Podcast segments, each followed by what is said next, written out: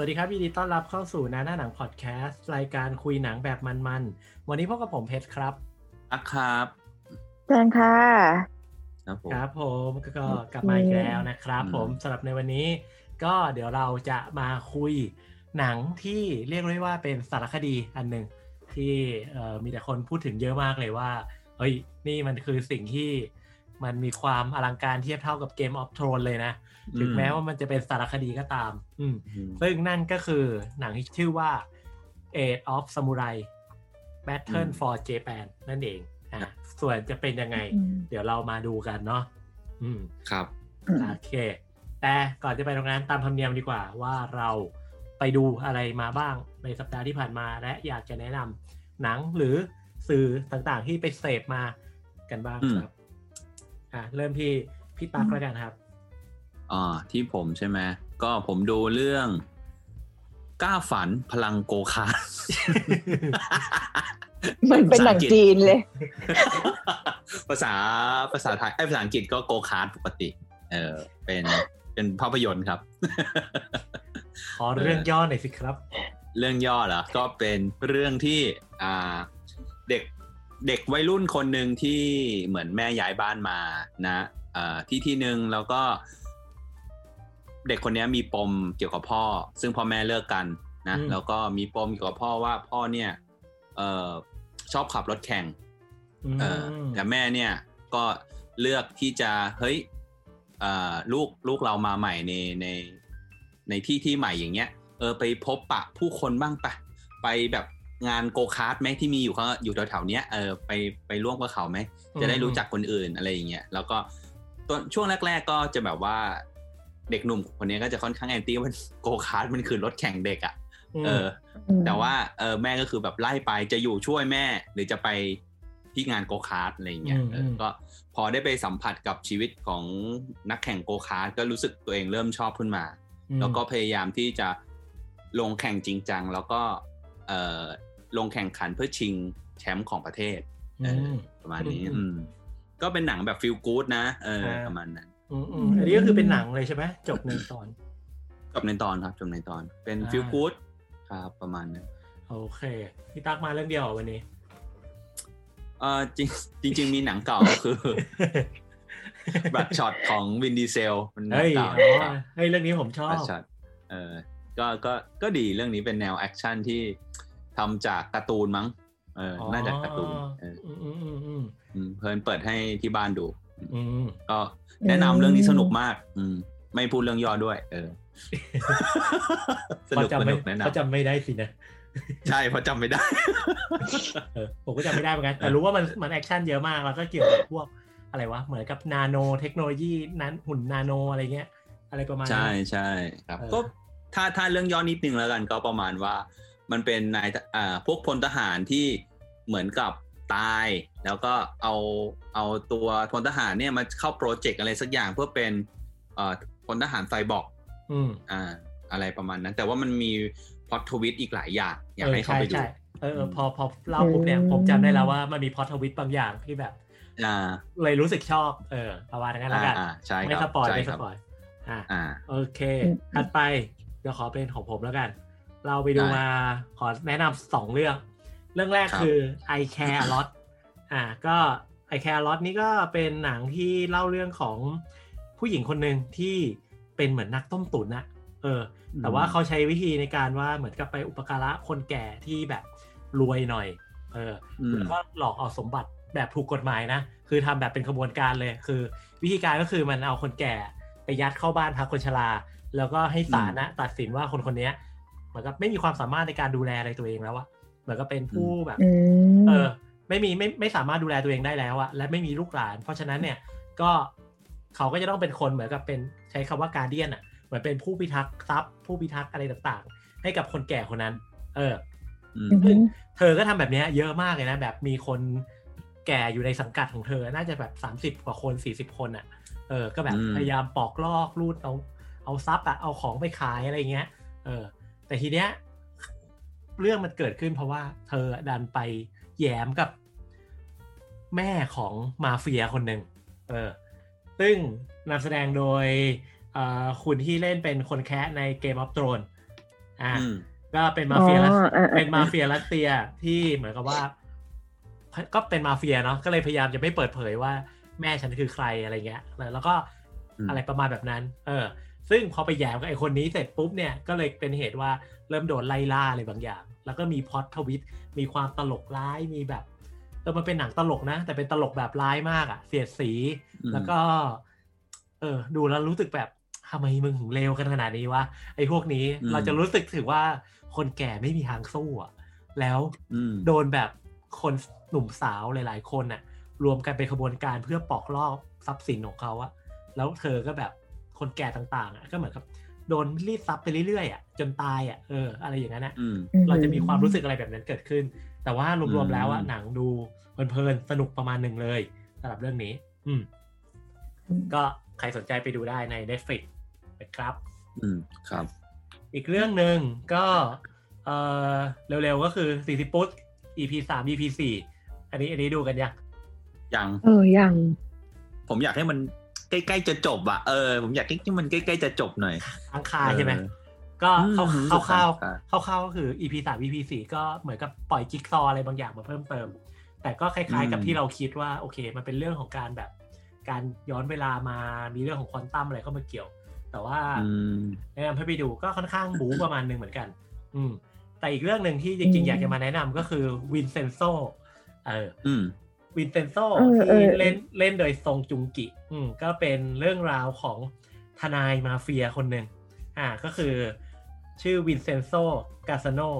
อ่าก็เป็นทนายของมาเฟียอิตาลีคนหนึ่งแต่ว่าวันหนึ่งก็ต้องเดินทางกลับมาที่เกาหลี เพราะว่าเขาเหมือนไปขัดแย้งกับองค์กรอะมันมีการเปลี่ยนถ่ายของของของหัวหน้าเก่า เพราะว่าตายไปเข้าสู่ยุคของลูกก็แบบ ก็ไม่ถูกกันก็เลยต้องย้ายมา อ่า ซึ่งการย้ายมาที่เกาหลีเนี่ยเป้าหมายของเขาคือเขาจะมาเอาทองที่ถูกซ่อนเอาไว้ในตึกแห่งหนึ่ง ซึ่งตึกนั้นน่ะกำลังจะถูกเวนคืน และแม่งมีแต่คนที่แบบดูไม่ค่อยเต็มอยู่ในตึกนั้นนะเต็มไปหมดเลย เออ ซึ่งอันเนี้ยคือความสนุกของมันด้วยต้องยอมรับว่าตอนแรกที่เห็นตัวอย่างวินเซนโซคิดเลยว่าเนี้ยต้องเป็นหนังแบบมาเฟียแบบโคตรเครียดอะไรเงี้ย ประมาณว่านี่ประมาณ God father ปะเออเรากำลังคิดว่านี่มันต้องเป็น The Godfather ของเกาหลีแน่ๆเลย เราเราเลยไม่ดู แต่พอดูปุ๊บเฮ้ยมันไม่ใช่แม่งเป็นหนังตลกชิบเป๋งเลย คือมันมีความเป็น Godfather ประมาณสิบนาทีเออแล้วที่เหลือแม่งเป็นหนังแบบหนังตลกไร้สาระชิบเป๋งอะคือจุงกิเนี่ย จะกลายเป็นคนที่แบบไร้สาระมากๆอะเป็นแบบ เป็นทนายที่เก่งแล้วมีความเก๊กอะ แต่บริบทแวดล้อมอะมันจะทำให้ตลกมากๆอะมันจะต้องมีซีนประมาณว่าจุงกิจะต้องไปกินอาหารที่ร้านพ่อครัวอิตาลีทุกวัน ซึ่งพ่อครัวคนนั้นอะไม่ได้จบจากอิตาลี แต่ว่าไปจบจากที่ไหนมาไม่รู้ แล้วก็ทำอาหารห่วยๆออกมาเรื่อยๆ หรืออะไรประมาณแบบนั้นนะแล้วก็เป็นคือมันมีความตลกอะไรไม่รู้ว่าแบบ มันมีตัวละครแวดล้อมที่ตลกมากอะ่ะเลยทำให้จุงกิ หรือว่าตัววิเซนโซอะมันแบบเดอเดอดาดาประมาณนึงด้วยเหมือนกัน เออ เพราะงั้นถ้าใครแบบกังวลว่าหนังเรื่องนี้จะเครียด เราบอกเลยว่าไม่ไม่เครียด ดูไปสักกี่สิบนาทีเรารู้เลยว่าแบบ เออโดนตัวอย่างหลอกแล้วอะว่านี่คือหนังเครียดแต่จริงๆแล้ว ตลกมาก ก็เป็นหนังตลกใช่ไหมอ๋อเป็นหนังตลกหนังแบบมีความเกาๆอะ เออ ไม่ใช่ตลกขำกากอะแต่เป็นตลกแบบ เออกาวอะเออ แนะนำให้ไปดูไปลองดูกันสักตอนแล้วก็ เราว่าดูตอนแรกเราก็จะรู้เลยว่าชอบหรือไม่ชอบ อืมโอเค ก็แนะนำเท่านี้ อ่าต่อไป แกนดีกว่า เราไปดูเรื่อง Flower of Evil มา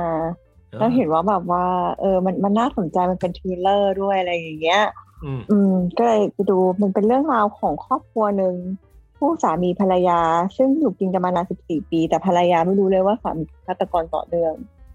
ที่เกิดที่ทำคดีมาก่อนหน้านั้นแล้วสิบแปดปีอืมแล้วมันก็แฝงตัวออกมาเป็นชื่ออีกชื่อหนึ่ง แต่วันนั้นบันดันโป๊ะแตกที่ว่าด้วยความที่ภรรยาเป็นตำรวจฝ่ายสืบสวนสอบสวนต้องเราก็แบบแปลกใจว่าอ้าวแล้วทำไมถึงจับสามีไม่ได้ล่ะในเมื่อแบบอยู่กินกันมาตั้งสิบสี่ปี มีลูกสาวต้องคนหนึ่งแต่คือพระเอกก็บอกผมไปว่าเป็นคนที่ไม่ได้เชื่ออะไรที่ไม่ได้เห็นด้วยตาตัวเองต้องมีหลักฐานต้องเห็นด้วยตา เพราะฉะนั้นอะพระเอกก็เลยทำทุกวิถีทางที่แบบว่า พฤติกรรมต่างๆเงี้ยนางเอกก็ไม่สามารถจับได้แต่ปมมันไม่ได้แค่ที่ว่า ทำไมพระเอกถึง ถึงเขาเรียกว่าอะไรล่ะ มาเปลี่ยนเป็นคนนี้แต่มันมีปมข้างในเข้าไปอีก เราก็รู้สึกว่า เอ้ยเรื่องนี้น่าสนใจ ก่อนที่พระเอกจะมาเป็นคือก่อนนั้นเขาใช้อีกชื่อหนึ่งแล้วปัจจุบันเปลี่ยนเป็นอีกชื่อหนึ่งแล้วก่อนที่จะไปชื่อเนี้ย มันก็จะมีปมอีกปมหนึ่งว่าทำไมเขาถึงเป็นชื่อนี้ก็เลยรู้สึกว่ามันแล้วมันก็แต่แล้วนางเอกก็ค่อย ๆ จับได้ว่า เอ้ย เพราะว่ามันมีความโปแตกของ ของเขาเรียกว่าอะไรล่ะ ด้วยความที่คนเหมือนนางเอกเขาทำทำเกี่ยวกับคดี แล้วก็มีนักข่าว อีนักข่าวคนเนี้ยดันเป็นเพื่อนเก่าของสามี แล้วก็รู้ว่าสามีเคยเป็นฆาตกรต่อเนื่องมาก่อนเออมันก็เลยเริ่มค่อยๆจับได้อะไรประมาณเนี้ยแต่แต่แต่มันเป็นฆาตกรจริงใช่ปะมันเป็นฆาตกรจริงๆอ๋อแต่เป็นฆาตกรที่คือเขาเรียกว่าอะไรล่ะ เหมือนมีเหตุผลอะไรบางอย่างอย่างนี้ใช่ไหมที่เราต้องไปดู ใช่ใช่ ใช่ เออเออสนุกมาก น่าสนใจวะอันนี้มันจบแล้วป้าแจน จบแล้วจบแล้ว ประมาณสิบหกตอนจบมั้ง แต่เรายังดูไม่จบ อืม เรามาดูซามูไรก่อน อยากดูเลยอะ เดี๋ยวเดี๋ยวเขาไป เดี๋ยวเดี๋ยวจะไปดูคืนนี้แต่เราว่าเขาบอกว่าจุนกีได้รับได้รับรางวัลด้วยนะ แบบว่าเหมือนกับแบบว่าเป็น best actor เลยอะ คือแบบเล่นได้ดีมาก คือเหมือนแบบคนโรคจิตมาก คือเขาแบบ ถอดออกมาเลยอะความเป็นพ่อก็คือความเป็นพ่อ ความเป็นโรคจิตก็คือเป็นโรคจิตแบบทำไมทำไมเขาถึงมาเป็นฆาตกรต่อเนื่อง มีเหตุผลมีปมอะไรอะไรประมาณเนี้ย อืมเขาเล่นได้เหมือนมาก อันนี้คืออีจุงกิใช่ไหมอีจุงกิ อีจุงกิ เออ อันนั้นฟงจุงกิอ่าโอเคก็ว่าอยู่อยู่คล้ายๆกันเออเออเอ้ยน่าดูฟังฟังคือเราเห็นตัวอย่างแบบผ่านตาไปหลายรอบมากเรื่องนี้ แต่ว่าแบบคือ คือเห็นแบบเห็นเป็นรูปเห็นเป็นอะไร เห็นมีคนพูดถึงเยอะ แต่ว่ายังไม่รู้ว่าเรื่องย่อมันคืออะไร แต่พอฟังแกนเล่าแล้วก็แบบเฮ้ยน่าดูอะเอออืมมีความชอบอะไรแบบนี้ดูเพลินๆเออโอเค เอ๊ะใน Netflix ก็มีใช่ปะเหมือนมันเคยอยู่ในวิวใช่เราดูใน Netflix ใช่เราดูใน Netflix โอเค เดี๋ยวต้องไปลองตามดูครับ อืมอะโอเค ก็ครบนะครับ ทุกคนก็แนะนำหนังที่ไปดูในรอบสัปดาห์ที่ผ่านมา กันอย่างรวดเร็ว ก็เดี๋ยวเราจะมาเข้าสู่เรื่องหลักที่เราจะมาคุยกันในวันนี้ก็คือ Age of Samurai Battle for Japan กันใช่ซึ่งก็ต้องออกตัวก่อนนะว่าพวกเราเนี่ยก็เรามารีวิวในฐานะที่เป็นคนที่ไม่ค่อยรู้ประวัติศาสตร์ประเทศญี่ปุ่นเลย อันนี้ออกใช่ครับ ออกตัวเลยว่าไม่รู้เรื่องอะไรเลย แต่ว่าเคยได้ยินชื่อโนบุนากะอะไรเงี้ย รู้เคยได้ยินชื่ออิเอยาสุอ่าหรือว่าดาเซมาซามุเนะอะไรเงี้ยเคยได้ยินซึ่ง ส่วนตัวเนี่ยเราได้ยินมาจากเกมจากการ์ตูนอ่าแต่พี่ตั๊กนี่เคยได้ยินมาจากที่ไหนบ้างไหมไอ้พวกชื่อพวกนี้เคยเคยได้ยินมาจากพวกสมุไรแนวหน้าของญี่ปุ่น จะมีชื่อพวกนี้อยู่ แต่เราก็ไม่ได้เจาะลึกหรือแบบไม่ได้ลงไปในในรายละเอียดอะไรเงี้ยว่า เออมันเขาพวกพวกนักรบพวกเนี้ยเกิดในยุคไหนเออทำอะไรกันบ้างอะไรเงี้ยเออไม่ไม่รู้ไทม์ไลน์ใช่ป่ะแล้วไม่รู้ไม่รู้เลยใช่ แล้วแจนะมีแบบ background อะไรบ้าง ไม่ไม่รู้นี่คือไม่รู้แม้แต่ชื่อเลยป่ะใช่ไม่รู้แม้แต่ชื่อแต่คือเคยคิดจะอ่าน Vagabond เพราะมีคนบอกว่าการ์ตูน Vagabond นะสนุกแล้วภาพมันสวยมาก แล้วเราก็เลยบอกเราเคยอ่านไปตอนแรกๆแต่เราจำชื่อไม่ได้แล้วนะซึ่งเราอ่านนานมากแล้วแล้วเราก็รู้สึกว่าเออภาพมันสวยแต่เนื้อหามันเยอะ เราก็รู้สึกว่าเออเราขี้เกียจอ่านน่าจะซีเรียสเพราะมันเป็นเรื่องเกี่ยวกับสมุไรใช่เออเราก็เลยแบบว่า เดี๋ยวระวังวากาบอลอีอีไม่รู้อ่านว่าวากาบอลหรือวากาบอลวากาบอลนะเราไม่แน่เออเออเราเลยไม่แน่ใจเราก็เลยแบบว่า พอเรามาแบบมาดูเรื่องนี้เราคุ้นๆกับชื่อ แต่เราก็แบบ ไม่ได้แบบ อะไรก็รู้สึกว่าเออชื่อเนี้ยมันดังเรารู้แค่เนี้ย แต่เราไม่ได้รู้ที่มาที่ไปว่าทำไมถึงดัง ดังเพราะอะไรแต่เราเคยได้ยินคนชื่อโนบุนางกะมาก่อนอืมแค่นั้นแหละ อ่าคือเดี๋ยวขอขอพูดเรื่องแจนเรื่องวากาบอลหน่อยคือวากาบอลเนี่ยผมก็อ่านนะ แล้วผมก็มีเอะเอะใจอยู่ด้วยเรื่องของตัวเอกมันชื่อมิยามาโตะมุสชิใช่ไหมใช่เป็นพวกนักดาบพเนจรแล้วก็เหมือนตามเก็บรีเวลเก็บเวลตัวเองไปตามที่ต่างๆ เออแล้วมันมีมันมีมันมีเหตุการณ์หนึ่งที่มันไปเจอพระ ซึ่งชื่อว่าอินชุน ซึ่งในในเหตุการณ์ของตัววักบอลอะมันมีฉากหนึ่งที่พระเอกไปเจอกับพระแล้วก็ต่อสู้กัน แล้วพระเนี่ยก็ใช้ใช้พลองเป็นอาวุธ ซึ่งตอนนั้นผมโคตรงงเว้ยเฮ้ยพระญี่ปุ่นแม่งอย่างกับพระเท่าหลินเออคือแบบทำไมต้องมีวิทยายุทธวะเออแล้วมันจะมีอย่างตัวละครอย่างเบงเคงอะไรเงี้ยที่ก็เหมือนเป็นพระเหมือนกัน แล้วก็แบบอาวุธครบมือมาก ซึ่งตอนเด็กๆผมก็สงสัยไว้ว่าทำไมพระแม่งซาเวจจังวะพระโคตรโหดเลยอะไรคืออาวุธอาวุธมันครบมือมากๆซึ่งแต่ว่าแต่ว่าคือเราก็เราก็ไม่ได้คิดต่อนะว่าเออทำไมมันถึงอาวุธครบมือขนาดนั้น แต่พอมาดูเรื่องนี้ก็เลยเข้าใจว่าอ๋อจริง ๆ แล้วอะพระก็เหมือนก็เสมือนเป็นมีเหตุนักรบเออเป็นพระเป็นพระนักรบเลยแหละใช่เออซึ่งก็เอออันเนี้ยอันเนี้ยก็คือแบบ เรารู้สึกว่าไอ้ Age of Samurai อะมันค่อนข้างเติมเต็มจิ๊กซอว์ หรือว่าแบบหยิบเรื่องราวจากสื่อที่เราเคยเสพมา เหมือนมันมาร้อยให้เราเห็นเลยว่าเฮ้ยยุคแรกมันคือยุคของโนบุนากะนะ แล้วมาถึงเออฮิเดโยชินะมาอะไรอะไรอะไรอย่างเงี้ย เอออ่าอ่าอ่าซึ่งอันนี้ก็ก็ค่อนข้างแบบเซอร์ไพรส์อีกนิดหนึ่งทีนี้ขอวกกลับไป Vagabond นิดนึงจริงๆอะตอนนั้นอะตอนที่อ่านวากาบอลเนี่ย เราจำตัวละครได้สองตัว ก็คือมิยาโมโตะมูซาชิ กับ ตัวซาสกิโคจิโร่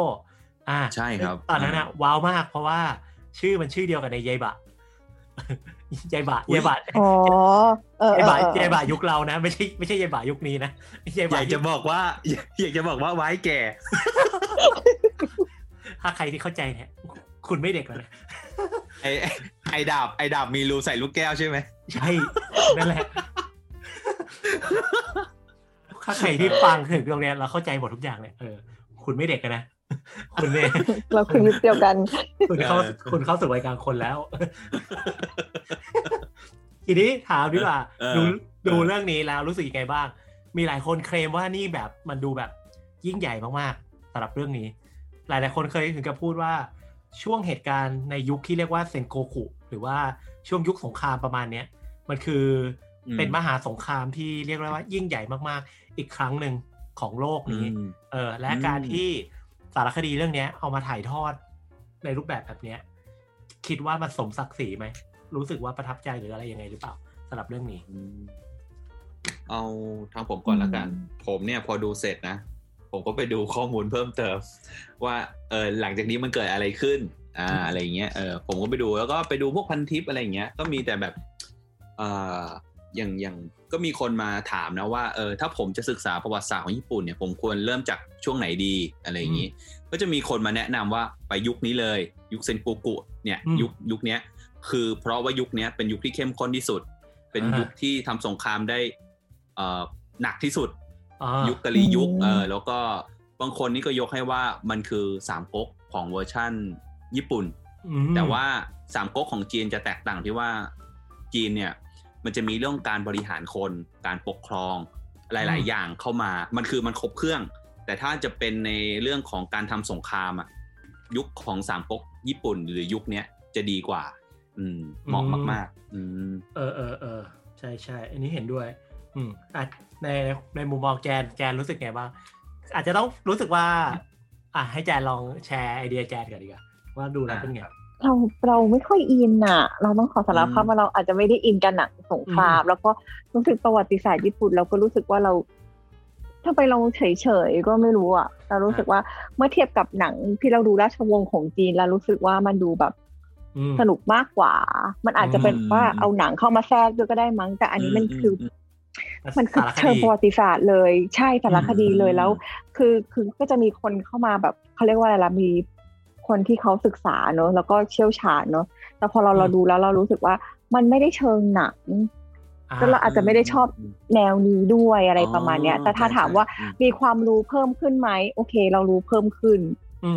แล้วก็แบบอ๋อมันมันมีเหตุการณ์แบบนี้ มันมีมันมีกลุ่มแบบนี้แบบนี้แบบนี้ แล้วก็เชื่อมโยงกับสงครามในต่างๆ ที่เราเคยเรียนมาก่อนอะไรประมาณเนี้ยแต่เราก็รู้สึกว่าเราเราไม่ได้ว้าวอะไรเอออาจจะเป็นเพราะว่าส่วนตัวเราไม่ได้ชอบแนวนี้ด้วยแหละ จริงจริงเราเราคิดอันหนึ่งคือเราลองถามเพื่อนเราหลายๆคนเนี่ย เราจะเจอแบบ pattern ที่คล้ายๆกันบางอย่างอยู่ ก็คือถ้าส่วนใหญ่พวกผู้ชายอะที่เคยผ่านพวกการ์ตูนเกมที่มีการเอ่ยถึงชื่อตัวละครหลาย ๆ ตัว อย่างฮิเดโยชิเออโอดะโนบุนากะอ่าในพวกเนี้ยปุ๊บเนี่ยจะค่อนข้างอิน เพราะว่าเหมือนเราได้เติมจิ๊กซอว์ที่หายไปแบบที่เราพูด แต่ถ้าเกิดใครที่อาจไม่เคยได้แบบ ไม่ไม่ได้ไม่ได้แบบ คุ้นกับไอ้ตรงนี้มากไม่ได้แบบอ่านการ์ตูนหรือเล่นเกมตรงนี้มา ก็จะมีความรู้สึกเป็นแบบทางแจนที่จะรู้สึกว่าฮ้ยการเล่ามันเป็นเชิงสารคดีเกินไปอะคือเล่าเรื่องแล้วก็คัดไปมาคัดไปมา เออ ก็อาจจะให้รู้สึกน่าเบื่อด้วยเหมือนกัน อืม อืม ใช่ใช่เออ อีกสิ่งหนึ่งนะ ที่ผมรู้สึกว้าวก็คือว่า คือผมไม่ค่อยไม่รู้เรื่องยุคนี้ แล้วสิ่งที่เราจะเห็นได้จากญี่ปุ่นก็คืออะไรก็พระจักรพรรดิพระจักรพรรดิพระจักรพรรดิคือมันมีความเป็นน้ำหนึ่งใจเดียวกันตลอดญี่ปุ่นถูกปะเออซึ่งต่างกับฝั่งอย่างเช่น หรือจีนหรือเกาหลีอะไรเงี้ยเราจะเห็นได้ว่าราชวงศ์เนี่ยถูกเป็นหุ่นเชิดบ่อยครั้งเออ แต่พอมาเห็นยุคนี้เราจะได้เห็นว่านี่แหละพระจักรพรรดิในยุคนี้จะถูกเป็นหุ่นเชิด ซึ่งไม่มีอำนาจใด ๆ เลย และยุคนี้ก็คือยุคที่ไดเมียวต่างๆ ก็คือ แบบตีกันเองอะ เออ อันนี้คือแบบก็เลยรู้สึกว้าว เออ อืมใช่ใช่จริงๆตัวหนังมันเล่าเรื่องได้จุดเริ่มต้นได้ค่อนข้างดีนะก็คือมันเล่าในยุคประมาณแบบปีหนึ่งห้าห้าหนึ่งเนาะก็คือเป็นยุคที่แบบเออตอนนั้นก็คือประเทศญี่ปุ่นก็คือปกครองโดยโชกุนแต่แล้ววันหนึ่งก็เกิดเหตุการณ์บางอย่างซึ่งเดี๋ยวเราไปดูในนั้นแล้วกันเนาะอาจจะไม่ได้เล่าละเอียด ก็คือมันเกิดเป็นแว่นเป็นแคว้นต่างๆขึ้นมาอ่าแต่ละแคว้นก็ตั้งตัวขึ้นมาเป็นใหญ่ ซึ่งอันหนึ่งก็คือ แคว้นที่เป็นของโอดะโนบุนากะนั่นเอง ซึ่งก็แน่นอน ก็ด้วยความที่เหมือนกับเป็นเขาเรียกอะไรวะเหมือนกับเป็นลูเซอร์ของตระกูลประมาณนึงด้วยอะเป็นคนที่แบบไม่มีใครยอมรับประมาณนึงอะก็ต้องพิสูจน์ตัวเองในการตีพี่ตีน้องตัวเอง ตีนี่ก็คือฆ่านะไปตีเมืองพี่ตีเมืองไปตีเมืองพี่ตีเมืองน้องตัวเองเพื่อแบบเอาตัวเองขึ้นใหญ่ได้นั่นแหละไปตีเมืองแต่งั้นสิ่งที่เราวัด บอกว่าพอพอเพชรมาพูดถึงตรงเนี้ยเอ้กับพี่ตาที่พูดถึงเขาเรียกว่าอะไรแล้วหุ่นเชิดเรารู้สึกว่าอาจจะอันนี้อาจจะเป็นสิ่งที่ว้าวสำหรับเราคือคนญี่ปุ่น ถ้าเกิดความพ่ายแพ้หรืออะไรก็แล้วแต่จะไม่ตายด้วยน้ำมือของคนอื่น จะตายด้วยน้ำมือของตัวเอง ใช่ก็คือเขาทุกคนเลยนะเออเออใช่ โดยเฉพาะคนที่แบบใหญ่ๆโตๆใช่ไหมใช่ คือแบบต่อให้แพ้แบบ อืมรู้ว่าแพ้แล้วอะเออก็แบบไม่คือศักดิ์ศรีเขาแรงมากเลยนะ เราเลยจะเห็นฉากคว้านท้องหรือที่เรียกว่าเซปุกุใช่ไหมบ่อยมาก ก็อาจจะต้องพูดว่าตัวละครตัวที่แบบคนที่เป็นขุนศึกแทบทุกคนอะ คว้านท้องตัวเองตายเกือบหมดเลย ที่ที่มีการเล่าในเรื่องนี้ ถ้าไม่ตายในสงครามเนาะอืมอืมใช่ เออเอออันนี้ก็น่าไม่ยอมไม่ยอมตายด้วยน้ำมือของคนอื่นอะ คือแบบโหศักดิ์ศรีแบบ เกียรติยศ เราไม่แน่ใจว่ามันเป็นเกียรติยศของซามูไรด้วยหรือเปล่า เพราะว่าต้นกำเนิดมันคือความเป็นซามูไรใช่ป่ะไดเมียวของพวกนี้คือซามูไร เพราะว่ายุคนั้นคือยุคของซามูไร แต่ตอนนั้นยังไม่มีดินจาเนอะหรือมีแล้วก็ไม่รู้ น่าจะใกล้เคียงและมีมีมีใกล้เคียงอยู่ ถ้าในสารคดีนะเออเราก็เลยคิดว่าว่าด้วยกิตยศศักดิ์ศรีแล้วก็ความเป็นแบบยึดมั่นถือมั่นหรืออะไรก็แล้วแต่ เพราะฉะนั้นถ้าแบบเกิดอะไรผิดพลาดเขาก็จะยอมรับในความผิดพลาดของเขาอะไรประมาณเนี้ยเรารู้สึกว่าเออ อันนี้อาจจะเป็นแบบ พอเราบันทึกดูแล้วแบบเอออันนี้อาจจะเป็นว้าวสำหรับเรา แม้กระทั่งผู้หญิงอะแล้วก็แบบ เออเขาก็ตายด้วยแบบด้วยตัวเองใช่ใช่เออหาไอไอเรื่องอย่างนี้หาไม่ได้จากประเทศอื่นเลยนะมีไหมมีไหมแนวแนวนี้ เออเกิมไม่แน่ เราอาจจะยังไม่ไม่ได้รับสารไม่ได้รับข้อมูลแบบนั้น แต่ว่าเนี้ยเราคิดว่าความน่าสนใจอันหนึ่งก็คือว่ามันเหมือนกับ มันถ่ายทอดมาถึงทุกวันนี้ด้วยเหมือนกันหรือเปล่า คือเรารู้สึกว่าคนญี่ปุ่นมันจะมีความแบบ อันนี้เราอาจจะเป็นเซอริโอไทป์ในมุมมองส่วนตัวของเราแล้วกัน คือเรารู้สึกว่าคนญี่ปุ่นจะมีความแบบสู้แบบ สู้และพักดีกับองค์กรประมาณหนึ่งเหมือนกัน แต่หลายคนคือเลือกที่จะทำงานที่เดียวเออเรามีเพื่อนที่เรียนมหาลัยอะคือเขาไปเรียนที่ญี่ปุ่นใช่ปะ่ะคือถ้าคุณเข้าไปเรียนมหาลัยที่ญี่ปุ่นอะ การที่คุณจะได้รับการยอมรับในวงการการศึกษา คุณจะต้องเรียนตีโทเอกที่มหาลัยเดียวกันอันเนี้ย จะถูกการได้รับการยอมรับ แต่ถ้าแบบคุณเอ่อย้ายหลายมหาลัยอะไรเงี้ย มันก็จะมีการถูกมองอะไรนิดนึง เพราะว่าเหมือนกับเอ่ออันนี้อันนี้จากที่เพื่อนเราเล่าเขาบอกประมาณว่าก็เหมือนกับว่า เอ้ยก็ปอตีเขาสร้างคุณมาเขาเสียทรัพยากรอะไรต่างๆ ในการเทรนคุณมา จนคุณเก่งอะไปเป็นปอโท จนคุณเก่งอะ แล้วคุณย้ายไปไปแบบรีเสิร์ชให้ที่อื่นอะไรเงี้ย มันก็จะมีความแบบนิดๆในในเชิงของเหมือนกับว่าเขาเรียกว่า เหมือนเป็นมารยาทหรือว่าเป็นวัฒนธรรมของเขามากกว่าแหละ อืม แต่ว่าก็อาจจะไม่ใช่สิ่งที่ที่แบบแอปพลายร้อยเปอร์เซ็นต์นะอืมแต่ว่าอันนี้คือสิ่งที่เพื่อนเราอะเจอ เออมันก็เลยแบบเออก็ต้องเรียนที่เดียวกันต่อต่อไป อืม อะไรประมาณแบบนั้น ก็เลยคิดว่าเฮ้ยอันเนี้ยมันอาจจะเป็นสิ่งที่วัฒนธรรมมันถูกเชฟมาตั้งแต่ยุคของปีหนึ่งห้าห้าหนึ่งมาแล้วหรือเปล่าที่ทำให้สุดยอด อืม ใช่ โอเค อันหนึ่งที่รู้สึก ชอบในเรื่องนี้ ผมไม่คิดว่ามันจะการพูดถึงนินจา อีงะ เออ เออ เออ รู้สึกไงบ้างคือ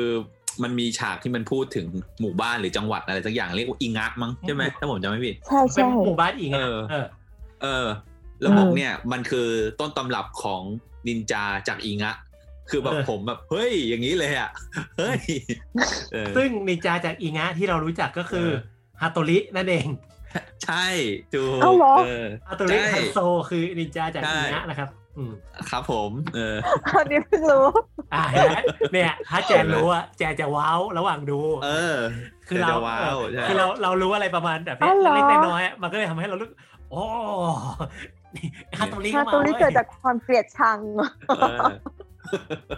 เหมือนฮาโตริอะเท่าที่เรารู้ก็คือว่าฮาโตริเนี่ยมันก็เป็นลูกชายของ ผู้นำตระกูลอีฮะ เออ ประมาณแบบนั้นเลยนะ เออ ถ้าถ้าเข้าใจไม่ผิด อืม ก็ฮัตโตริฮันโซจริงๆแล้วก็เป็นนินจาที่มีตัวตนอยู่จริงในญี่ปุ่น เขาเป็นเหมือนกับข้าราชการคนหนึ่งอะ ในรับใช้ตัวเอียยสึด้วย หลังจากที่เอียยสึได้ปกครองโชกุนเป็นโชกุนแล้วอะ ก็คือหลังเหตุการณ์ทุกที่ทุ่งเซกิฮาร่าแล้ว อืมก็แสดงว่าอิงะไม่ได้ถูกล้างไป ในช่วงของที่เป็นเหตุการณ์ที่โนบุนากะปะโนบุนากะอ่าใช่ครับก็ก็ว้าวสุดยอดว้าวว้าเออตกใจเหมือนกันนะเนี่ยเอ้าคัตัวนี้หรอกเหรอ ดูแบบก็เดี๋ยวคือผมต้องย้อนย้อนไปนิดนึงคือช่วงแรกที่ก่อนที่ไอโนบุนากะจะจะเริ่มแบบเก็บรีเวลเก็บพื้นที่นะก็จริง ๆ พอช่วงส่วนกลางถึงหรือเกียวโตหมดอำนาจลงอะ มันจะมีสามตระกูลใหญ่ ที่มามารวมกันแบบว่าเป็นพันธมิตรกันที่ใหญ่มาก ๆ เลยของญี่ปุ่นก็คือทาเคดะโอโจอิมากาวะเชื่อไหมไอ้สามตระกูลนี้อีไอโอดะโนบุนากะฟาดเลี่ยมเลยนะ คือชนะหมดทั้งสามตระกูลเลยคือเนี่ยคือความยิ่งใหญ่ของเอ่อโนบุนากะ อืมอันเนี้ยพูดถึงความยิ่งใหญ่ไม่รู้ว่าพี่ตาหรือแจนรู้สึกเหมือนเราไหม คือตอนแรกเรารู้สึกนะว่าโนบุนากะ เป็นพระเอกมากเลยก่อนที่เราจะดูเรื่องนี้เรารู้สึกว่าเขาเป็นเหมือนกับตัวละครเป็นเขาเรียกอะไรวีรบุรุษคนหนึ่งของประวัติศาสตร์ญี่ปุ่นอะว่าแบบต้องเป็นแบบเป็นแบบคนที่แบบสูงส่งมากๆอะแบบเหมือนประมาณว่าลงมาโปรดสัตว์ประมาณนั้นเลยที่สามารถรวมญี่ปุ่นให้เป็นปึกแผ่นได้ เออเกือบเกือบจะใช่เกือบจะรวมญี่ปุ่นได้เออใช่ในในในความทรงจำที่เรารู้ค่อนข้างน้อย เรารู้สึกเลยว่าเหมือนเขาเป็นฮีโร่คนหนึ่ง แต่ว่าพอมาดูแล้วเรากลับพบว่า เฮ้ยโนมูนากานี่มันคือเหมือนกับเป็นจอมมารดีๆเลยแหละ ถ้าพูดกันตามตรงอะ คือเขาทำลายทุกอย่างอะ แต่ด้วยความที่เขาเด็ดขาดและทำลายทุกอย่าง มันเลยทำให้เขารวมญี่ปุ่นได้ด้วยเหมือนกัน ใช่ อืม ก็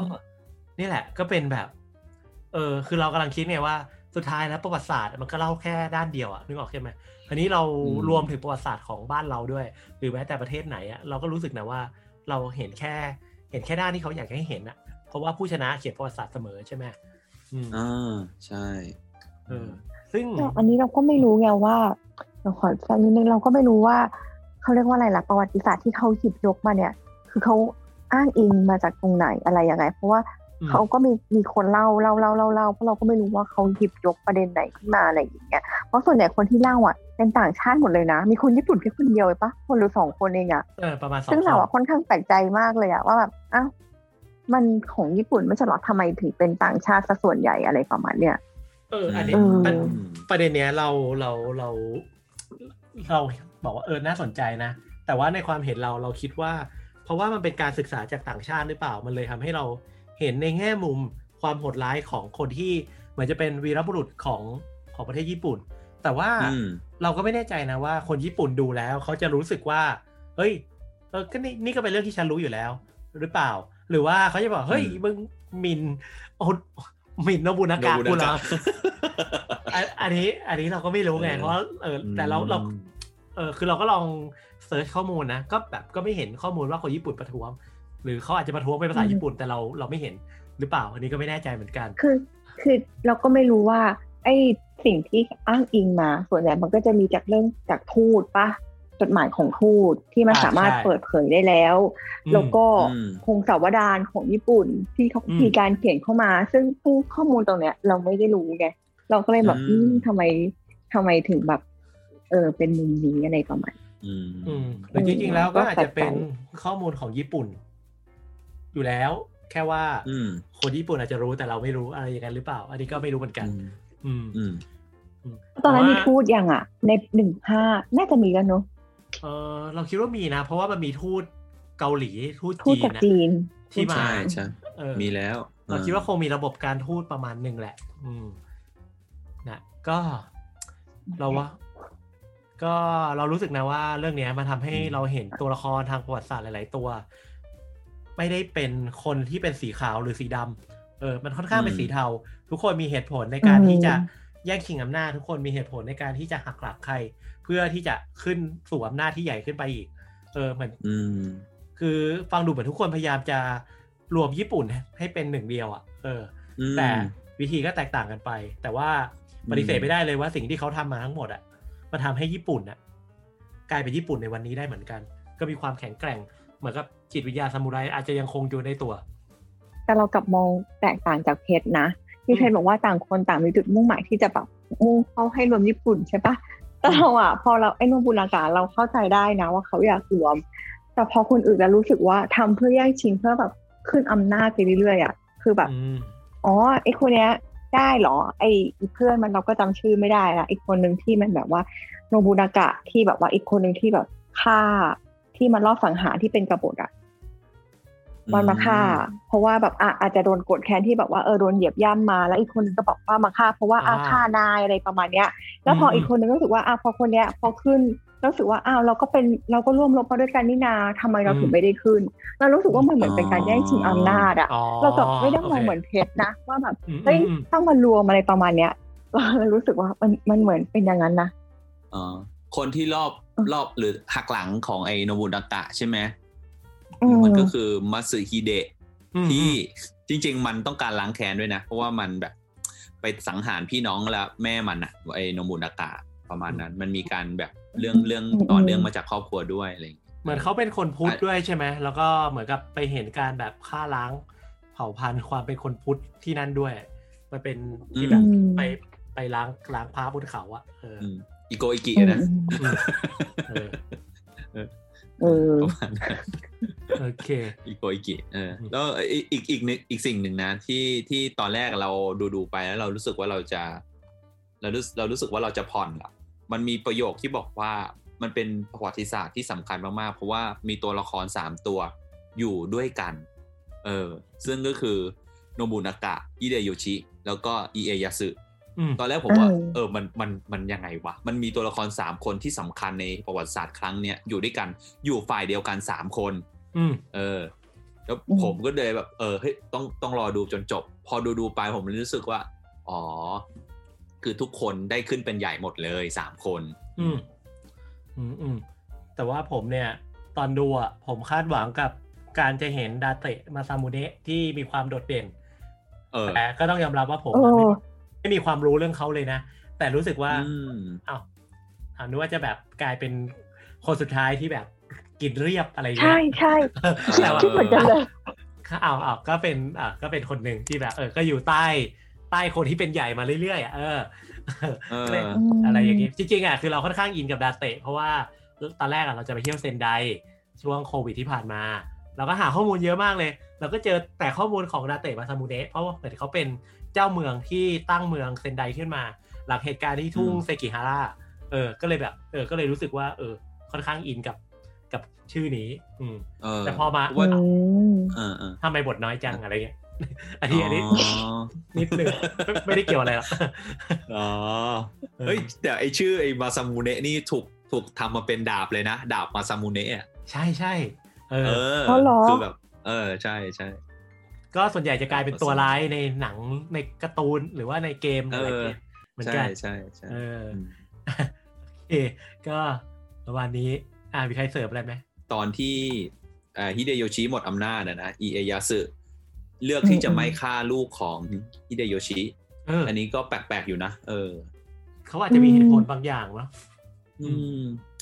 อันนี้ก็คิดคิดดูก็แปลกๆนะ เออก็แบบรู้สึกเออเหมือนไว้ใจแล้วมั้งคงมันคงไม่ก่อกระบฏมั้งอะไรเงี้ยคือเรามองว่าการที่เขาไม่ฆ่าลูกของคิเดโยชิเนี่ย อาจจะเพราะว่าเหมือนกับว่า เขาต้องการจะสร้างญี่ปุ่นในรูปแบบใหม่หรือเปล่า ไม่ใช่ว่าแบบเหมือนกับต้องการเซตมาตรฐานใหม่ ไม่ใช่ขึ้นมาแล้วก็ต้องล้างตระกูลหนึ่งทิ้งไปอะเออเหมือนเขาต้องการจะคอมโพมไส์กันทุกๆคนให้มาอยู่ด้วยกันเออแต่ว่าก็ โอเค ก็อย่างที่เห็นมันนั้นไม่สำเร็จ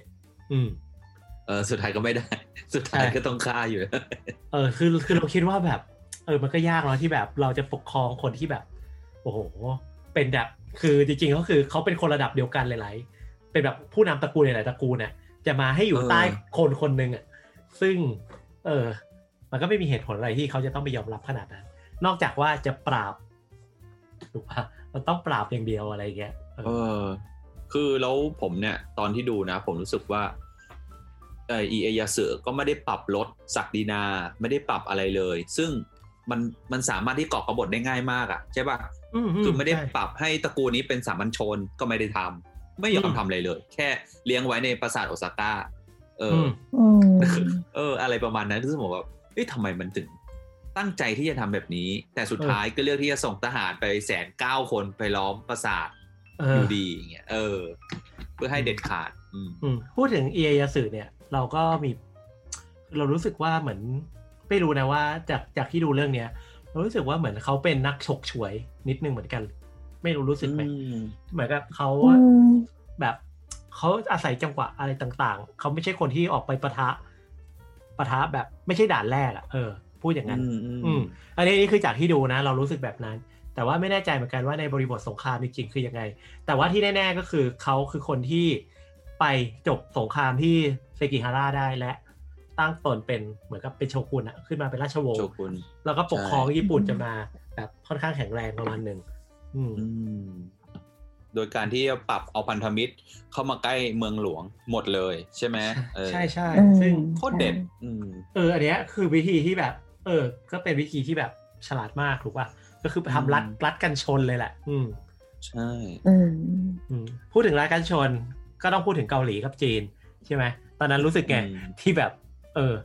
ไปตีเกาหลีเนี่ยอันนี้ก็เป็นความรู้ใหม่ของเราเหมือนกันนะอืมตอนเราแปลกใจที่บอกว่าตอนแรกเรานึกว่า มันตอนแรกที่เราคิดเลยว่าไม่คิดว่าจะจะตีเมืองอื่นนะคือด้วยความที่มันปูไว้ว่าด้วยความที่มันเป็นซามูไรมาก่อนมันมีนักรบ แล้วอยู่ดีจะการที่จะรวมตัวแล้วอยู่ดี ไม่ให้แบบแล้วนักรบทำอะไรอะไรประมาณเนี้ย เราก็ไม่คิดว่าจะข้ามไปจีนเลยอะ แบบฮะจีนเลยเหรอ ซึ่งมันไกลจากญี่ปุ่นมาก ก็เลยแบบแปลกใจตรงนี้แล้วก็บอกว่าอะมันก็ต้องมีเกาหลีที่เป็นทางผ่านเราก็เลยแบบแปลกใจว่าทำไมทำไมถึงไปถึงข้ามไปจีนหรือเพราะว่าตอนนั้นจีนมันแผ่อาณาเขตและอาณานิคมมันใหญ่ เพราะว่าเราก็ไม่รู้ว่าตอนนั้นในยุคยุคนั้นนะมันตรงกับยุคราชวงศ์ไหนเนาะซ่งชิงถึงราชวงศ์ไหนเราก็ไม่รู้อะไรอย่างเงี้ย แต่ว่าตอนนั้นจีนคือจีนคือประเทศที่มีอารยธรรม แล้วก็มีแบบการค้ารุ่งเรืองที่สุดในเอเชีย อืม รู้สึกว่าจีนจะเป็นราชวงศ์หมิงนะ ถ้าถ้าอดีที่เราหาหาหาเร็วๆอืมอ๋อช่วงปีหนึ่งห้าห้าหนึ่งแต่ช่วงนั้นก็ก็รุ่งเรืองอยู่นะ ราชวงศ์นั้น ใช่ เออ แล้วแล้วไอ้เรื่องเนี้ยไอ้เรื่องประเด็นที่ไปตีจีนอะตอนแรกผมก็คิดนะว่า เอ๊ะ ทำไมที่เดโยชิไม่ใช่ต้องจิคือแบบเรื่องของเรื่องก็คือ คือคนในประเทศมันแบบมันเป็นซามูไรหมดอะคือพอมันสงบสุขอะกูต้องทำอะไรวะเพราะกูเป็นซามูไรอ๋อเออกูกูกูต้องทำอะไรวะเป็นประเทศสงบสุขกูไม่มีสงครามอะกูต้องทำอะไรอะเออกูต้องทำสงครามอะไรเงี้ยตอนแรกเรากะคิดแบบว่าอ๋อทุนนิยมเลยมั้งคือเราคิดอย่างนี้ไปเลยคือแบบเราข้ามช็อตไปทุนนิยมเลยอะเราแบบเออแล้วมันทำอะไรแต่เราก็ไม่คิดว่า มันจะต่อด้วยการลบไงเออ ก็ไหนๆก็รวมแล้วอะไรอย่างเงี้ยเออแต่ว่าจริงๆอะถ้าเราคิดดูนะ คนที่อยู่กับสงครามมาเป็นหลักร้อยปีอะร้อยปีสองร้อยปีอะเออ ก็คิดไม่ออกแล้วว่าเราจะทำอะไรอะ เหมือนสมมุติว่าเออเราอยู่กับอินเทอร์เน็ตมาตลอดอะแล้วแบบวันหนึ่งเราบอกว่า อะเราจะทำอะไรกันดีอะก็ต้องทำอะไรที่มันเป็นบนอินเทอร์เน็ตดีวะใช่ไหมเออ เออ เออก็แต่ว่าการที่จะบุกไปตี ที่เกาหลีหรือจีนเนี่ยก็เข้าใจได้นะ ก็คือว่าการที่เขาจะไปตรงนั้นนะโอเค ก็คือจีนก็เหมือนกับเป็นเอ่อก็คือก็คือเหมือนกับเป็นมหาอำนาจอันหนึ่งในยุคนั้นอะเออการไปตีได้ก็ขอว่าเหมือนกับได้เป็นเจ้าโลกอะกำลังจะครองโลกได้แล้วอะเราคิดว่าฮิโรชิอาจจะคิดอะไรประมาณแบบนั้น แล้วการที่เขาไปตีเกาหลีตีจีนเนี่ย ปกติตามธรรมเนียมของในเมียวญี่ปุ่นเวลาไปตีได้ปุ๊บเนี่ย พื้นที่ตรงนั้นก็จะกลายเป็นพื้นที่ใหม่ ของประเทศญี่ปุ่นขึ้นมา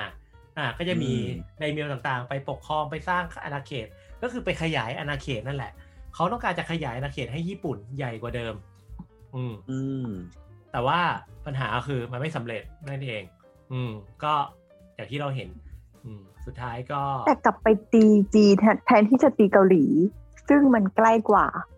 อันนี้จากบูบอลนะ เพราะว่าเอ่อตัวสารคดีมันก็ไม่ได้พูดว่าทำไม ฮิเดโยชิใช่ไหมถึงได้ไปมองถึงจีนทำไมถึงไม่ได้มองประเทศเพื่อนบ้านข้างๆ ค่อยๆแผ่อำนาจไปเรื่อยๆใช่ที่ประเทศญี่ปุ่นมันเป็นเกาะซะส่วนใหญ่ พื้นที่มันเป็นเกาะ แล้วมันก็จบที่อาณาเขตที่เออเขาสามารถรวมตัวกันได้อะแต่เราก็เลยแปลกใจว่าแบบอุ้ยมันมันข้ามไปเยอะเลยนะจะไปเอาพื้นที่ตรงนั้นหรออะไรอย่างเงี้ย ซึ่งส่วนใหญ่อะคนจะรวมประเทศอะ น่าจะเอาใกล้ๆกันมากกว่าปะคือแบบ เดินทางง่ายเดินทางสะดวกอะไรอย่างเกาหลีใกล้สุดเราไม่รู้ว่าเกาหลีหรือไต้หวันนะอ๋อเหรออ๋อเพราะว่า เพราะว่าตอนเราจำได้ว่าตอนเราไปญี่ปุ่นอะ เราจะโดนทักว่าเป็นคนไต้หวันเยอะมากเลยอะเราก็เลยไม่แน่ใจว่าไต้หวันเนี่ย น่าจะใกล้เกาน่าจะใกล้ญี่ปุ่นแล้วเดินทางมาญี่ปุ่นได้ง่ายเหมือนแบบมันใช้เวลาแป๊บเดียวไม่เหมือนไทยไปญี่ปุ่นอย่างเงี้ยเออกับเกาหลีอย่างเงี้ย เราเลยคิดว่าแบบทำไมถึงไม่เอาข้างๆทำไมถึงไปนู่น ซึ่งมันแบบไกลมากเลยนะ แล้วมันต้องผ่านประเทศแล้ว คุณจะยอมแล้วอยู่ดีประเทศนั้นจะยอมให้ผ่านไปหรอแบบมันไม่ได้มีแบบคือมันไม่ได้ปูเรื่องมาไงแล้วอยู่ดีไปเราก็เลยรู้สึกแบบ เราเราก็เลยแบบแปลกใจอะ แล้วก็ไปสงครามญี่ปุ่นเกาหลีเลยเออแล้วรู้สึกว่ามันมันอะไรอะมันแบบมันเราเราเราเขาไม่ค่อยเก็ตอะไรประมาณเนี้ยเออของเรา แต่เราเรารู้สึกว่าเหมือนกับญี่ปุ่นเนี่ยมันใกล้เกาหลีกว่ามาก คือในระยะประมาณว่ามันเหมือนกับเรือไปได้อะแต่จากญี่ปุ่นไปไต้หวันนะก็ถ้าเครื่องบินก็หลักชั่วโมงเหมือนกัน เออถ้าเราเปิดแมปดูนะเออมันค่อนข้างใกล้ไต้หวันกว่า อ่า แต่ว่าอันที่น่าสนใจจริงๆอะก็คือที่แจนถามเมื่อกี้น่าสนใจหนึ่งก็คือว่าทำไมไม่ตีเกาหลี แต่ว่าจะไปตีปักกิ่งไปตีจีนเลย เออ ซึ่งอันเนี้ยเราเรากำลังคิดนะว่า จริงๆอะเขาตีเกาหลีแล้วนะ ก็คือเขาก็ยึดเมืองต่างๆ มาเรื่อยๆอะแต่ว่า คือคือเราคิดว่าเป้าหมายมันคือจีน แต่ระหว่างทางยังไงเขาก็ต้องตีตีเมืองไปเรื่อยๆเออใช่ใช่เราคิดว่ามันไม่ไม่ไม่เพชรเพราะสารคดีบอกว่ามันจะขอให้เกาหลีเป็นแค่ทางผ่านเพื่อที่จะไปจีนตอนแรกใช่ไหมตอนแรก ใช่ใช่แล้วแล้วเกาหลีอะไม่ให้ มันก็เลยต้องบุกเกาหลีก่อนตีเกาหลีมันก็ต้องตีก่อนเพื่อที่จะไปจีน เพราะว่าจุดเป้าหมายจริงๆมันคือจีนไม่ใช่เกาหลีแต่เกาหลีมันไม่ให้เพราะว่าเกาหลีกับจีนมันเป็นพันธมิตรกันอยู่ มันมันมันไม่รู้ไม่รู้ว่าเรียกพันธมิตรหรือเปล่าเราจำไม่ได้แต่ว่า คือมันแบบเออ มันก็จีนมันก็ต้องไม่ยอมอยู่แล้ว มันก็ต้องช่วยอยู่แล้วอะซึ่งมันก็เลยแบบแปลกใจไงว่า เอ๊ะ คำหน้าคำตาไปบอกว่าอะไรอย่างเงี้ยเรื่องตุดตรงเนี้ยคือนี่สารคดีมันไม่ได้บอกไงเอออันนี้เราเดานะ เราคิดว่าเพราะว่าจีนเป็นมหาอำนาจนี่แหละ การตีจีนได้ก็เหมือนกับได้ของโลก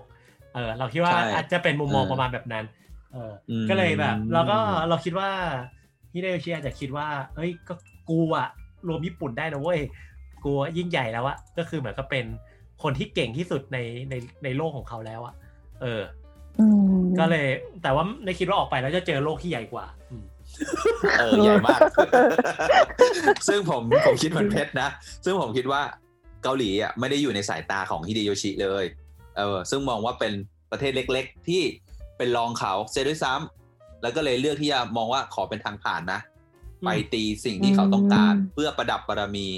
ก่อนตายหรืออะไรสักอย่างนะถ้าให้เดาเออว่า เนี่ยเขาจะได้เป็นแบบพระจักรพรรดิที่ยิ่งใหญ่ เขาสามารถยึดจีนได้ แต่หารู้ไหมจีนแม่งประเทศใหญ่มากโอ้คือใหญ่กว่าใหญ่กว่าญี่ปุ่นมากๆอะเออ มากมากตีโถทั้งชีวิตก็ยังคลองไม่ได้อะ เออเขาเอาจริงต้องบอกเลยนะว่าจริงๆจีนอะ ก็ยังคลองจีนไม่ได้เลยนึกออกใช่ไหมถ้าถ้าในยุคนั้นอะใช่คือจีนก็ยังแตกเป็นมณฑลใช่แตกเป็นแคว้นที่มีการสู้รบกันภายในด้วยเหมือนกัน อือืมมก็อืมนะเนี้ยมีมีเกรดที่อยากจะเล่าให้ฟัง คือผมเคยอืมอ่าน อันนี้อันนี้จำได้จากความทรงจำนะ ถ้าไม่ผิดอืมอืมถ้าถ้าแบบผิดพลาดยังไงก็ เอ่อมาคอมเมนต์บอกหรือมาทัวร์ลงอีกทีก็ได้อืมจำได้จริง ๆ แล้วเนี่ยพระนเรศวรน่ะ เคยคิดอืมยกทัพไปตีญี่ปุ่นด้วยนะอ๋อเหรอเออคืออันเนี้ยเออมีเราข่าวอยู่อืมเราเคยอ่านจากเอ่อหนังสือศิลปะวัฒนธรรม เออ คือมันเป็นอืมการเล่าเรื่องเหตุการณ์ตอนที่ ญี่ปุ่นไปตีเกาหลีนี่แหละ แล้วก็พ่ายแพ้มาอ่าแล้วตอนนั้นเนี่ยทางประเทศไทยหรือในฐานะตอนนั้นก็คือเป็นสยามเนี่ยก็เหมือนกับ ก็ค่อนข้างแบบสนิทสนมกับจีนเนาะเพราะว่าแบบอืมก็เป็นประเทศพี่ประเภทน้องกัน ก็เหมือนกับเสนอแบบจีนว่าเฮ้ย ให้แบบฉันส่งกองทัพไปช่วยตีญี่ปุ่นเหมือนกับเป็นกองสนับสนุนให้ไหมเออ แต่ว่าเหมือนกับสุดท้ายแล้วเนี่ย ทางทางเหมือนกับ กลาโหมของจีนอะไรเงี้ย ก็มองว่าเออไม่จำเป็น ก็เลยไม่ได้เกิดเหตุการณ์ที่ไทยยกทัพไปตีญี่ปุ่นอืมอืมอืมแต่ว่าเหตุการณ์เนี้ยก็เคยเป็นเหตุการณ์หนึ่งที่เคยถูกบันทึกเอาไว้ว่าเออเหมือนมันมีจดหมายเหตุประมาณว่าไทยเคยส่งจดหมายเสนอ offer การที่จะเข้าไปตีญี่ปุ่นให้อะไรเงี้ย ในเหตุไปการณ์ช่วยไปช่วยหรืออะไรแบบนี้เพราะว่าเป็นเมืองพี่อืมเมืองน้องอะไรแบบนั้นด้วยเหมือนกัน เอออือมซึ่งก็เอออืมเป็นเกร็ดเป็นเกร็ดประวัติศาสตร์อันหนึ่งแล้วกัน อืมอืม ถ้าถ้าอยากอีกนิดรู้นึงละเอียดเออแต่เหมือนแนะถ้าอยากรู้ละเอียดแนะนำให้ไปลอง search ศิลปะวัฒนธรรม แล้วตามด้วยอ๋ออะไทยตีญี่ปุ่นคิดว่าน่าจะขึ้นมาอืมอ๋อเว็บเว็บเอ้ยเฟซบุ๊กก็มีมั้งใช่ปะเออปกติเราจะอ่านในเว็บเขาด้วยอะเออเขาจะมีทั้งเว็บและอ๋อเฟซบุ๊กแหละอืมลอง search ในอืม Google ดู อืมเอออะอีกอีกอีกเรื่องหนึ่งถ้าผมจำไม่ผิดนะช่วงที่ญี่ปุ่นตีจีนในช่วงปีเนี่ย ปีหนึ่งห้าเนี่ยอืมถ้าผมเดาเดาไม่ผิดนะ แล้วผิดก็มาลงตัวลงทีหลังแล้วกัน เออก็พูดเฮ้ยเหมือนเพชรพูดเหมือนเพชรคุณลอกข้อความผมอะถ้าเดาไม่ผิดนะ มันจะเป็นช่วงของอ่าซีรีส์ภาพยนตร์เรื่อง Kingdom เฮ้ยที่อ่าอิงเรื่องเกาหลี ใช้ซอมบี้ในการสู้กับทหารญี่ปุ่น แล้วทำให้ญี่ปุ่นพ่ายแพ้ เอออือ๋อมอันนี้นี่เองอ่ามันคือเหตุการณ์นี้อะอ๋อ น่าเออถ้าผมจำไม่ผิด น่าจะช่วงปีนี้ น่าจะใช่ น่าจะอิงเรื่องนี้แหละ ที่ญี่ปุ่นอ่าแพ้เกาหลีอืมมาผมให้เกรดหนึ่ง คุณเป็นปลาใช่ไหมทัพทัพกองทัพของญี่ปุ่นเนี่ย มันอืมขึ้นที่ปูซานใช่ไหม ใช่ใช่ แล้วที่ปูซานเนี่ยอาปูซานเหรอ มีซอมบี้อะอ๋อที่จำปูซานอะ มีซอมอ๋อมีบี้ซอมบี้จ้ะใช่ครับ เพราะว่ามีแล้วไงเทนทูปูซานอันอันหลังอุบาทอันหลังไม่ต้องเชื่อครับพอดีเห็นว่ามาซอมบี้แล้วไง ก็เลยไปต่ออ๋อซะหน่อยโอเค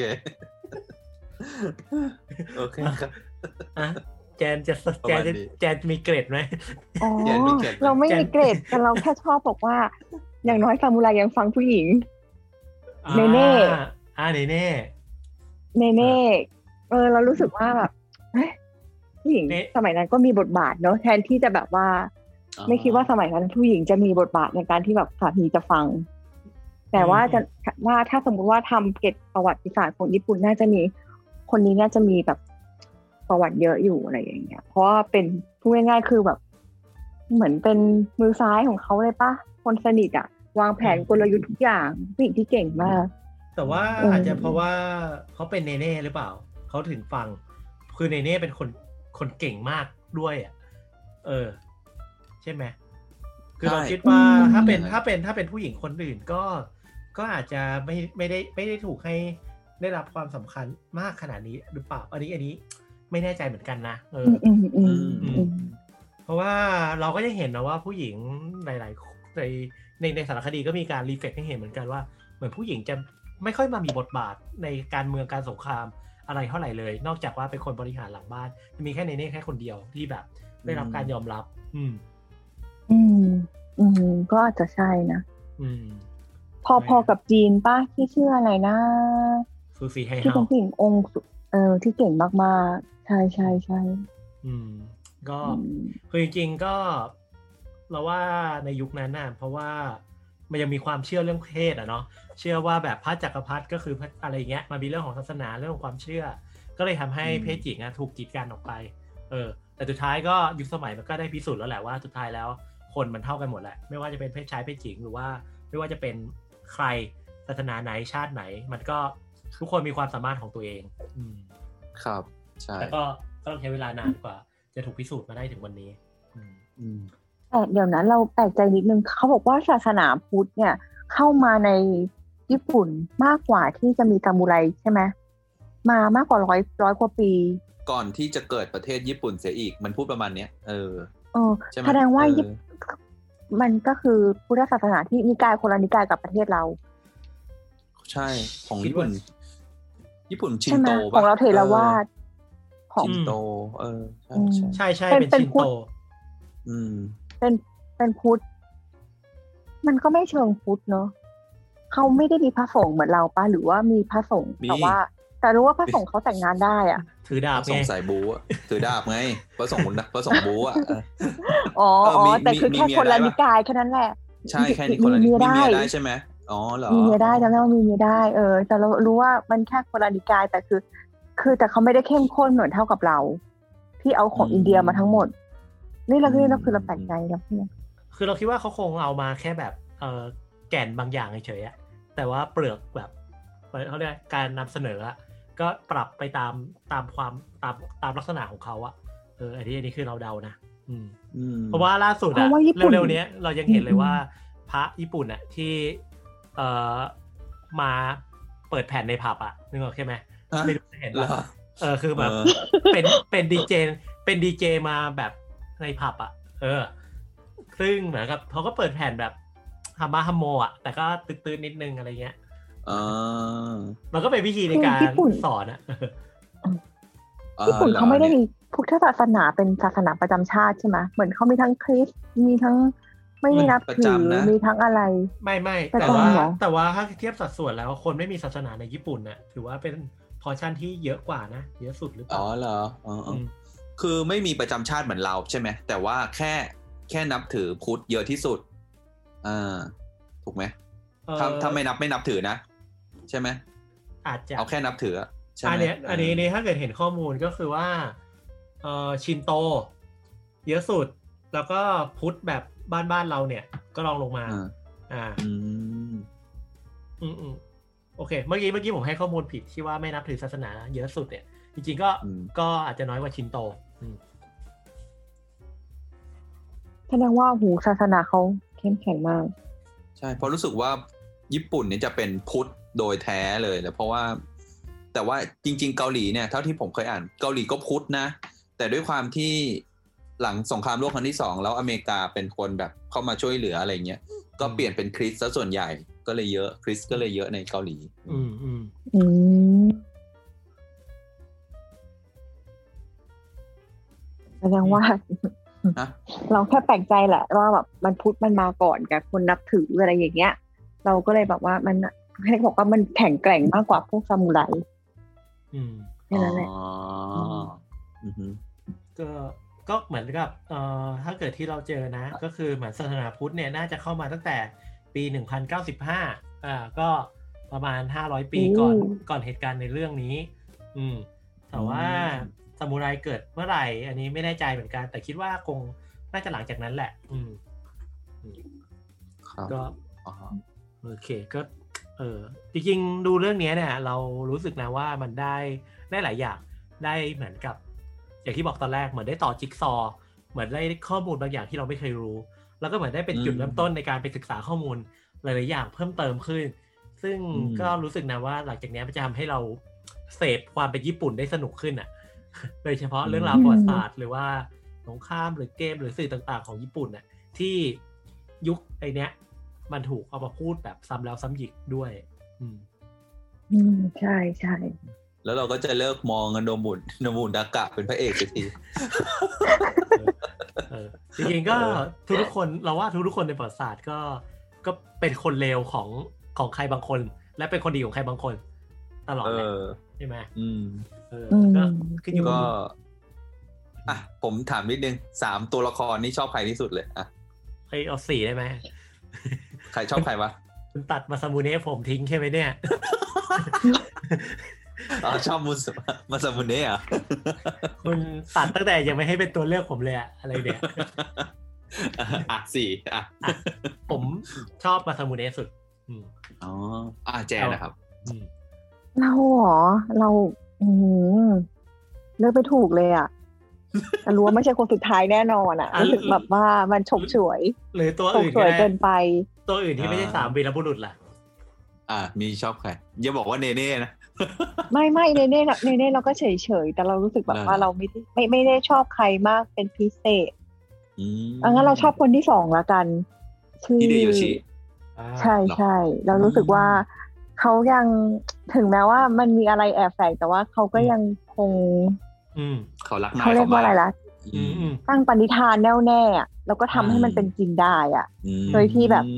ถึงแม้ว่าแบบบางสิ่งบางอย่างมันจะไม่ถูกต้องหรือว่าอะไรอย่างเงี้ยแบบเออ แต่เราก็รู้สึกว่าเขาเขาเขามีกลยุทธ์ที่แบบ เออทำให้คนรวมได้จริง ๆ แล้วก็ทำให้ประเทศมันรวมตัวกันได้ อะเออ